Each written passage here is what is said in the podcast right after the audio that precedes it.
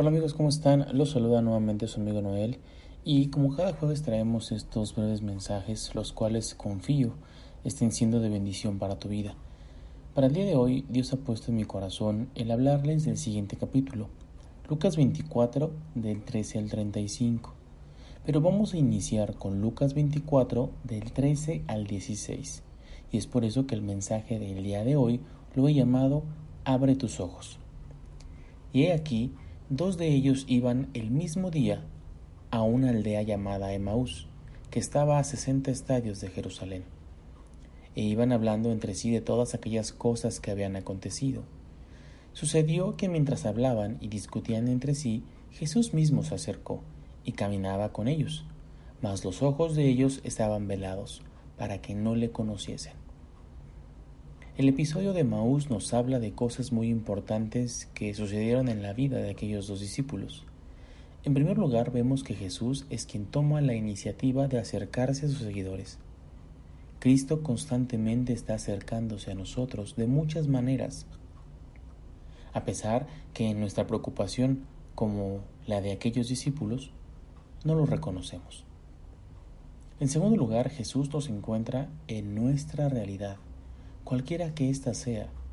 El maestro se acercó a dos personas frustradas, tristes, perdidas y confundidas, y sobre todo carentes de esperanza.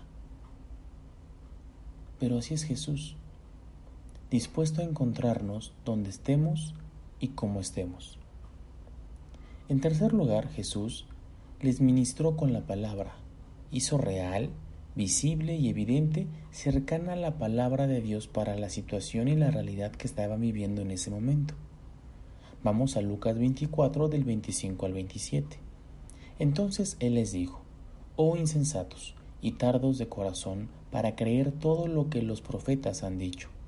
¿No era necesario que el Cristo padeciera estas cosas y que entrara en su gloria? Y comenzando desde Moisés y siguiendo por todos los profetas, les declaraba en todas las escrituras lo que de él decían. Reconocieron posteriormente que fue esa palabra la que puso nuevos ánimos en sus corazones. Jesús trae la palabra a nuestras vidas para que ella nos ministre. En cuarto lugar, la palabra los transformó, cambió su desesperanza en gozo y les dio una nueva visión, una nueva perspectiva, y no hemos de olvidar algo tremendamente importante, el encuentro con Jesús. Les convirtió en mensajeros de su resurrección. Aquí hay una lección importante, amigo, amiga. Cuando nos encontramos con Jesús, si le dejamos, Él nos transforma y esa transformación que ocurre en nuestras vidas nos convierte en mensajeros de esperanza, mensajeros de restauración para otros podemos estar seguros que no importa cuál sea nuestra situación, Jesús siempre toma la iniciativa de acercarse a nosotros. Siempre. Es posible que nuestra realidad sea de frustración, desánimo, desesperanza o incluso pecado o también hasta negación del Señor. Pero nuevamente es importante entender, creer y reconocer que allí está Jesús. Y está porque nos ama y siempre toma la iniciativa de bajar a nuestra realidad y encontrarse con nosotros en ella. Jesús nunca nos rechaza. Jesús nunca nos va a abandonar. Es posible que en nuestra preocupación no reconozcamos a Jesús. Nuestros ojos pueden estar completamente cerrados por muchas razones. El dolor, el miedo, la ansiedad, los problemas, las cargas financieras, o incluso el mismo pecado. Todas estas emociones y sentimientos nos pueden bloquear e impedir que reconozcamos que Jesús, quien ya ha tomado la iniciativa, se ha puesto a caminar a nuestro lado.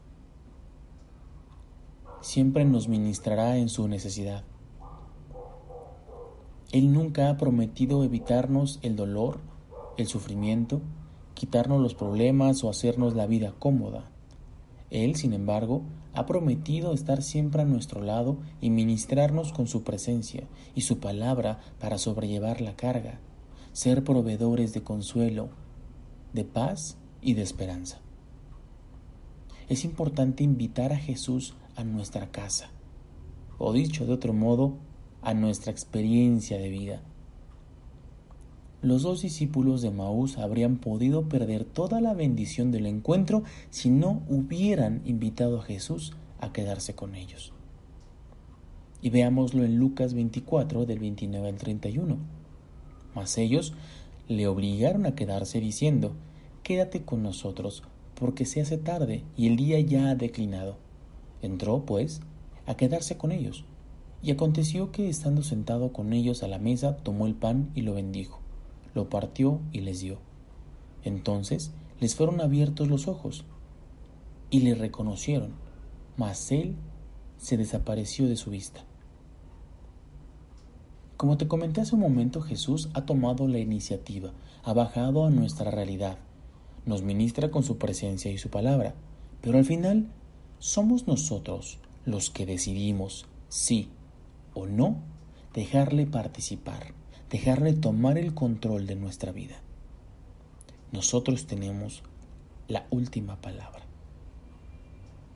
Por último, la presencia de Jesús siempre transforma las vidas y nos convierte en enviados a otros, enviados a otros como voceros y pregoneros de la realidad de que Jesús vivió, de que Jesús resucitó. Él cambia y transforma nuestras vidas. Él nos vuelve mensajeros de paz, mensajeros de consuelo, mensajeros de esperanza para un mundo roto, para todas esas personas que están tristes, para todas esas personas que están desoladas, para esas personas que necesitan ánimo, que necesitan amor, un abrazo, un vamos. Ser nosotros, con el amor de nuestro Señor Jesús, quienes podamos darles un grano de fe, un momento de esperanza. Amigo, amiga, abre tus ojos espirituales Jesús ya camina a tu lado. Es solo cuestión de que tú decidas tomar su mano y caminar junto con Él. Recuerda, solo basta una oración con fe y todo cambia.